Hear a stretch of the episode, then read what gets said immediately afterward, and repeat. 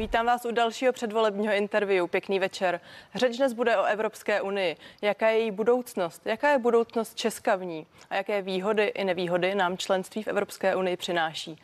Budu se ptát bývalého místo předsedy Evropského parlamentu Pavla Teličky a také bývalého guvernéra České národní banky Miroslava Singra.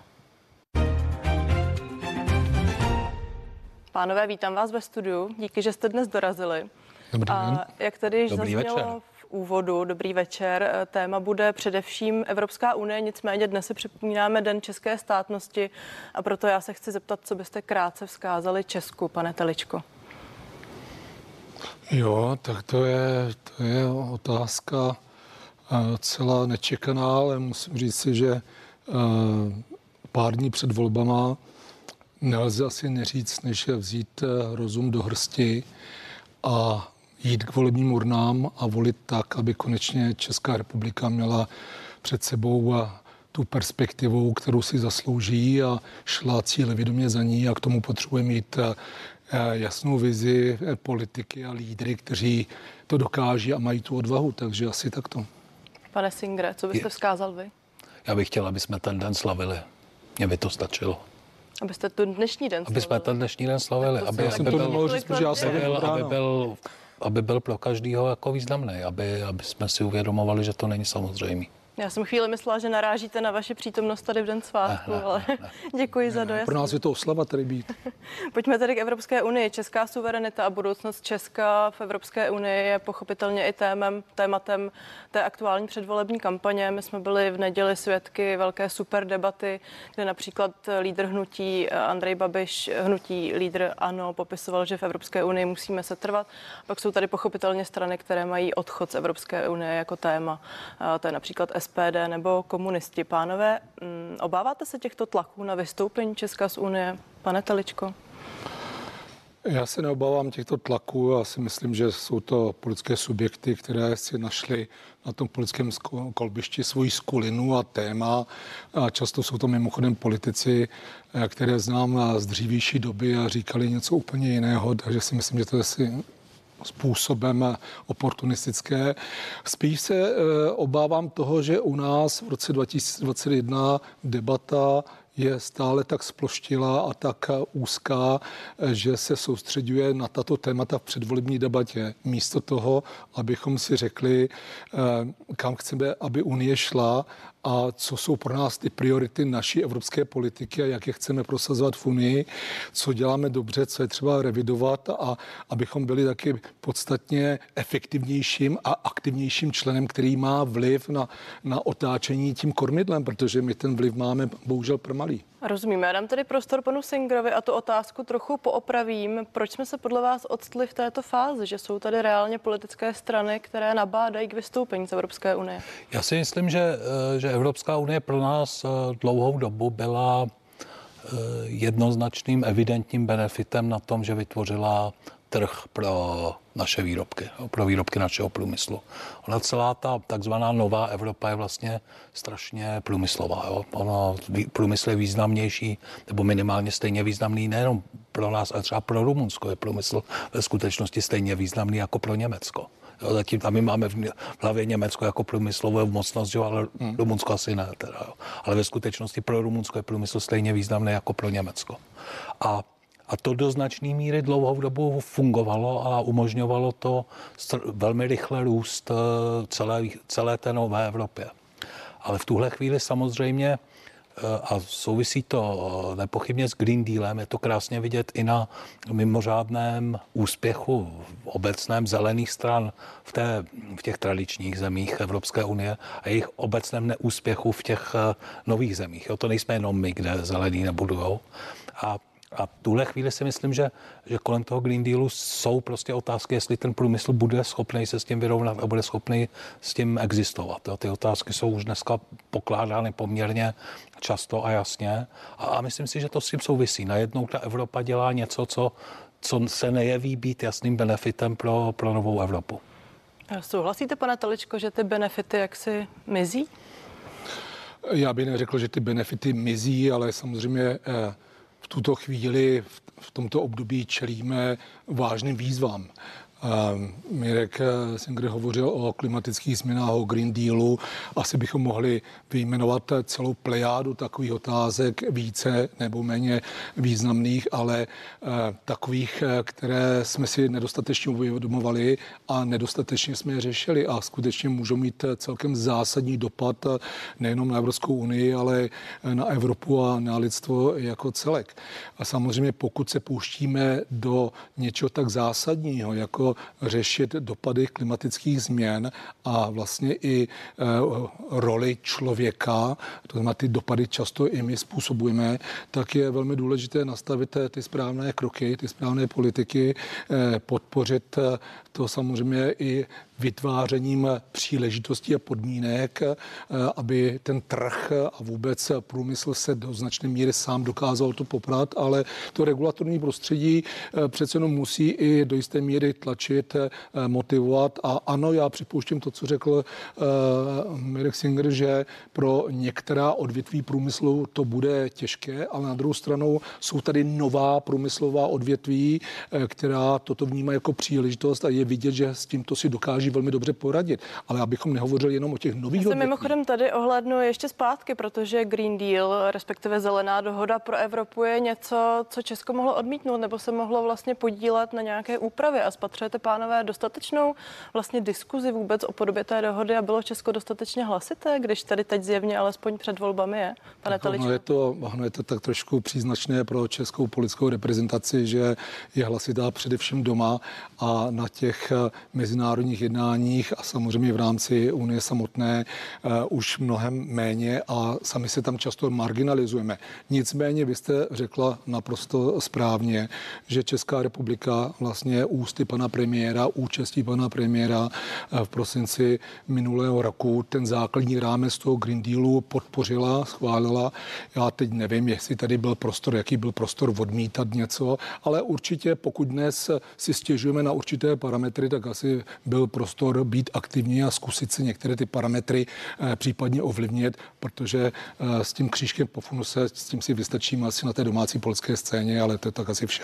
Pane Singre, aniž bych teď chtěla hodnotit právě dopady Green Dealu, mělo podle vás být Česko jaksi hlasitější nebo důraznější? Já zase vemu tu eh, novou Evropu jako celek, jo, protože já přece jenom se, se jí zabývám v celku. A, a když se podíváte třeba na ten na ty fondy, jo, na ty solidární fondy, které mají tlumit ten impact a který jsou k tomu Green Dealu využitý.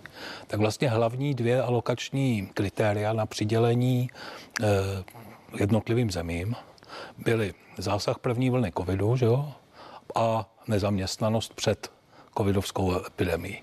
To ani jedno z toho samozřejmě ne, nějak, nějak, nevystihuje, nějak nevystihuje závislost té země na průmyslu.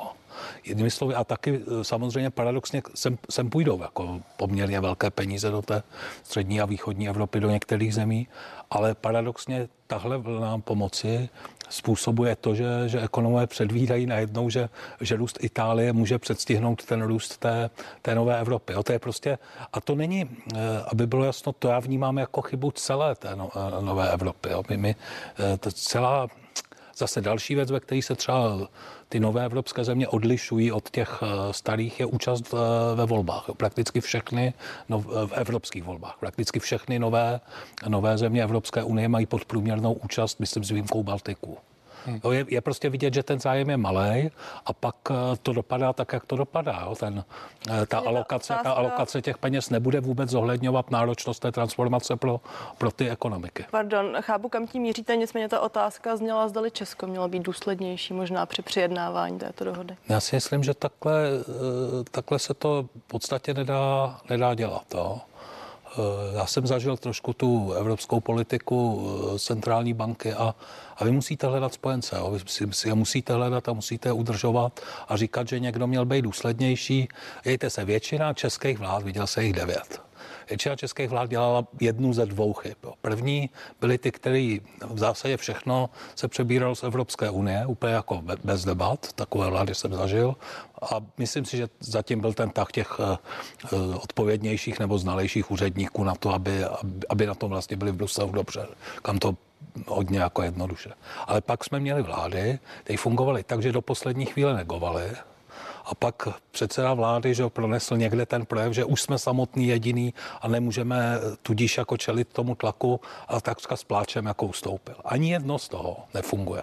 Ani jedno z toho nefunguje. Si ten druhý případ ještě našel někde nějakou uh, nepodstatnou otázku, kterou PR způsobem potom vyzdvihl, že to se mu podařilo, ale já bych možná, uh, když dovolíte, navázal na pana Singra v jedné věci. Uh, Poprosím vás krátce, pak pojďme jistě, na další téma. S tím asi bych nepolemizoval, ale přesto bych řekl, tady je takový, eh, takové možnosti, ty fondy jsou tak výrazné, že budeme mít problémy je čerpat a já jsem spíš zděšen z toho, jak jsme připraveni na čerpání těchto fondů. To znamená, jak to máme nastavené, jak vypadá ten národní plán. A když se na to podíváme, tak bohužel ten vůbec se nedívá na horizont 15, 20, 25 let, ale se sbíral nejrůznější dílčí projekty, které ležely na ministerstvech eh, v šuplících. A takhle se to opravdu nedá dělat. Dostaneme se i k tomu. Pavel Telička a Miroslav Singer zůstávají hosty interview.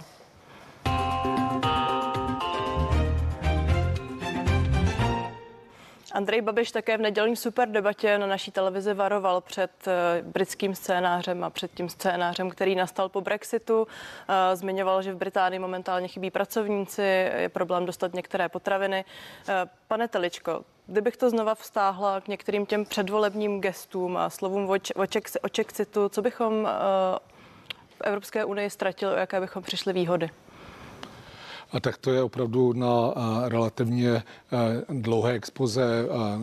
Pan Singer hovořil o vnitřním trhu. Já bych, Máme krátký formát. Já, já to chápu. Je tady celá řada politik, které přináší konkrétní benefity jak pro občany, tak pro naše hospodářské subjekty, pro spotřebitele. Je to otázka i budoucí konkurenceschopnosti té, této země. Bourají se bariéry. Ano, ne vždy ta regulace je optimální, ale já mám srovnání a zabýval jsem se tím dlouhou dobou, jak v skutečnosti ta regulace česká, to nabalování na tu evropskou je podstatně složitější. Ale znovu říkám, mě mrzí, já jsem se na tu debatu nedíval, asi bych to právě po, po prvním konstatování pana premiéra vypnul, protože pokud ta debata je o tomto, tak je to smutné, protože já bych jako volič chtěl vědět, co můžu od které té politické strany očekávat, jak bude schopna zúročit to, že jsme součástí Evropské unie a že jsme teď někde v neklidných vodách částečně jsme jich, eh, eh, se jich eh, dotkli, jsou další a mě opravdu zajímá, jestli, jestli to, co tady bude za 50 let, je pozitivní scénář, nebo budeme dále stagnovat a do značné míry my opravdu stagnujeme. My se marginalizujeme, jak říká Mirek Singer, těžko ho hledáme nebo nehledáme ani často podporu v Unii samotné, eh, negujeme, ale ono, ne, proč negujeme? Protože my vlastně nemáme jasnou představu a pak se to promítá i do těch debat, nemáme jasnou představu o tom, co chceme, čeho chceme dosáhnout. Eh, rozumím. Česko tedy bude příštím roce předsedat v Radě Evropské unie, tady od července v roce eh, roku 2022, což se nabízí, že budeme moct jaksi znásobit tu svoji roli nebo uh, možná posílit svoji roli v Evropské unii. Pánové, máte pocit, že to některak ovlivní volba nového premiéra, pane Singre? Tak samozřejmě, že volba a existence vlády a tak dále ovlivňuje kvalitu předsednictví. Konec konců v posledním předsednictví jsme si to, myslím, docela zdařili, zdařili vyzkoušeli sundáním té vlády, jo, když se z toho předsednictví trochu.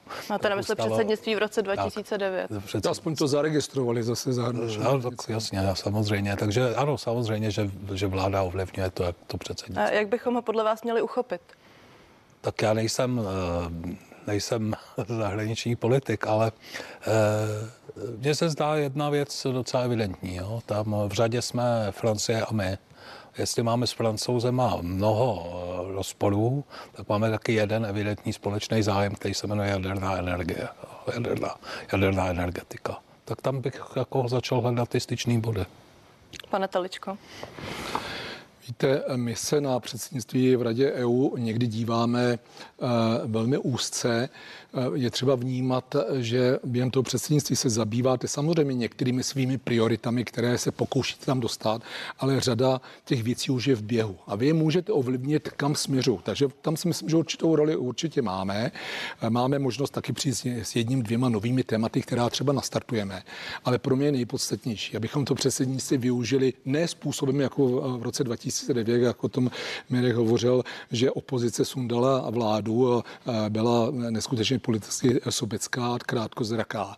Ale že se bude vzpomínat několik let, jak to předsednictví bylo kvalitní, čeho se dosáhlo a že ty Češi umějí. To znamená, my nesnažíme se uchopit jednu, dvě věci možná taky, ale především ukázat ten potenciál a ukázat, že jsme byli kvalitní a z té reputace potom žijete v těch dalších jednáních ještě po léta. A Pardon, to je ten klíčový ale... cíl, který já vidím. Rozumím, ale co to znamená? Máme tedy akcentovat nějaká témata, nebo jak se, co se pod tak určitě představit? akcentovat témata samozřejmě taky, ale já začnu od druhého konce a ten je smutnější a začnu tím, vy e, slyšíte v současnosti, že by politické strany e, jasně říkali, čeho co chtějí uchopit, čeho chtějí dosáhnout do, během toho předsednictví. Slyšíme, co můžeme očekávat. Já slyším od této vlády eh, dosud především, kolik to bude stát a jak ten rozpočet seškrtají. Ale minimálně, bohužel toto je známo už dopředu i v rámci, eh, řekněme, Unie a ve vztahu k našim partnerům.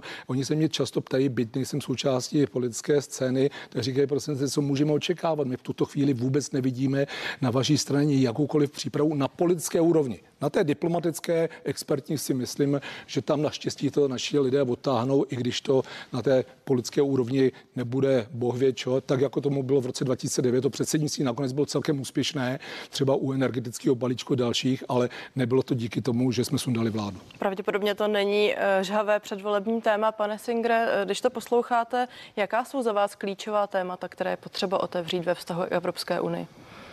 No, teď vám přiznám se nerozumím. Myslíte v rámci... Když se bavíme o předsednictví, zvedání určitých témat, ale možná i problematických oblastí, které se teď týkají Česka, co je pro nás se, důležité? Jak jsem říkal, mně se zdá ta energetika, že bude evidentně na snadě, protože pro nás to bude velký problém. Eh, pokud se chceme bavit o našich prioritách, tam se dá něco na, najít nějaký spojenectví, dá se tam najít ta kontinuita, ale ale pak je to o té politické reprezentaci, která ty prostě voleb musí, musí vzejít. Jo. A, a tady já ještě dodávám, a bylo by docela rozumné, kdyby to e, byla vláda se slušným mandátem, což trochu určí volič, ale trochu určí politici v tom vyjednávání po, po volbách. Dobře, já s dovolením teď naváži a zůstanu v poli, které vám možná bližší, je to pochopitelně ekonomika. Eh, vaše citace České republice je lépe bez eura. To myslím, že opakovaná eh, citace. Stojíte dál za tímto argumentem? Víte, mně připadne celá ta debata o euru u nás, že má takový jako folklorní charakter, že že vlastně... To už se tuším také někdy To jsem mnohokrát říkal, ale mnohokrát to opakuje, protože se tímhle způsobem občas vrací. A tady ve skutečnosti si myslím není v tuto chvíli žádná reálná politická síla, která by byla odhodlána euro prosazovat. No. Poslední politická síla, která která bych řekl, chtěla prosazovat a prosazuje euro, eh, nachází záchranu v tom, že v rámci spolu eh, určitě ne tím hegemonem eh, tohle volebního bloku. Prostě tady, tady euro není, není téma. Z posledních debat to tak vyplývá. Není to chyba, pane Teličko? No, z mého pohledu to chyba je. To asi jedna z věcí, na které se my dva rozcházíme. A se, nicméně souhlasím s tím, že v tuto chvíli to není téma, protože tady není reálná síla, která by se za to postavila. Ale ona tady není také proto, protože ta politická reprezentace kalkuluje. Ona v zásadě se trošku dostala do té slepé uličky, že z toho udělala takový strašák, že lidé se toho bojí a ten politik se tomu přizpůsobuje. A, a když dovolíte k té předchozí otázce, ta témata, já bych opravdu se snažil, abychom uchopili, jestli je to Green Deal, eh, nebo je to digitalizace, prostě skutečně ta inovativní odvětví, pro která mimochodem tady máme k, zajímavé firmy a zajímavé produkty, byť třeba často v prototypní fázi, abychom eh, někde minimalizovali možné negativní dopady, ale abychom skutečně právě v těchto oblastech eh, předsednictví a další období využili k tomu, abychom v některých segmentech byli skutečnou špičkou. Já tady ty technologie vidím, vidím tady firmy, ostatně s některými z nich pracuji, ten prostor tady je a já si myslím, že tímto, touto cestou bychom měli jít. My ani nemusíme vymýšlet za každou cenu nějaké jedno, dvě nová témata, protože, jak jsem říkal, ono Pane to je rozumím. delší čas. Do, zeptám se ještě s dovolením k euru. Eh, my jsme se přece vstupem do Evropské unie, jak se zavázali, že časem do eurozóny přibudeme, přistoupíme. Jak dlouho, a ptám se jako like, nám to může Evropská unie tolerovat? Víte, já tento argument nikdy nepoužívám, přestože jsem zastáncem zavedení eura, protože uh, si myslím, že je tak, jako když už nevíte, co, tak řeknete, to, to teď to nenarážím na vás, ale myslím v jakékoliv veřejné nebo politické debatě. A můžeme samozřejmě zmínit Švédsko, které tento závazek má a má švédskou korunu a já si nejsem vědom, že by si vytvářel tlak na Švédsko, aby euro přijalo. To znamená, v tomto směru jsme, jsme pod nějakým dešníkem, ale spíš si musíme si říci my eh, pro to další období, jaké jsou plusy, mínusy, co chceme, co nechceme, kde to na nás dopadá pozitivně, negativně, jestli jsou nějaké další než ekonomické důvody a podobně. Jinými slovy, vést tu debatu, ať je třeba ten závěr té debaty, že ne, ale pro mě je podstatné, aby skutečně časem tady byla debata, která není povrchní eh, v rovině ano, ne, protože bychom, já nevím, a teď jednou větou. Takhle si myslím, že vážné téma nelze odbít. A já se tady zeptám odborníka, bývalého guvernéra České národní banky. Vy byste byl pro podobnou výjimku, mohli to tak nazvat, jako má Švédsko nebo Dánsko? Asi třeba Švédsko nemá žádnou výjimku. Švédsko jenom mělo referendum na téma eura, kde Švédi řekli, že ne. To velmi zkracuje. A e, a je čistým přispěvovatelem do rozpočtu Evropské unie. Prostě v okamžiku, kdy jste čistým přispěvovatelem, ono je Já to prostě těžké jako, jako nutit, jo. ale uh, já tady nevidím jako žádnou potřebu. My v reálu pod žádným tlakem nejsme. A, a podle mého názoru ani nebudeme. Stejně jako ty Švédi. Tady není potřeba něco měnit, pokud uh, pokud eh, ta země nechce vstupovat do toho, eh, do toho eura, protože ten závazek eh, nemá tou časovou platnost z technického hlediska, ale hlavně z praktického, že je strašně těžký donutit někoho, aby vstoupil do měnového bloku, když, když obyvatelstvo nechce. Ale možná bych se trošku spíš vyhranil k tomu, co říkal Pavel, ne v tom eh, smyslu eh, názoru, ale ta debata se vede. Každý rok tady Česká národní banka s ministerstvem financí připravuje docela komplexní materiál, který vyhodnocuje, vyhodnocuje přínosy i náklady eura. A já bych skoro řekl, že to není o strachu lidí, ale, ale ono z toho prostě materiálu vyplývá, že ty přínosy nejsou když to řeknu jednoduše, žádný terno v okamžiku, kdy máte vlastní funkční měnovou politiku a, a nezávislou centrální banku a měnu, který lidi věří a konec konců teď máme tu debatu o inflaci, která jde v celé Evropě nahoru, ale je dobrý si všimnout, že, že u nás Singre, skutečně ta inflace Musíme není, se bohužel roz, rozloučit. Že, že my jsme Miroslav Singer, jo? Pavel Telička, děkuji vám pánové oběma za váš čas. Příště. Tak děkuji taky. taky děkuji za pozvání. Z interview je to vše. Těším se s vámi na, viděnou a následovat bude předvolební pořad Co Čechto politik.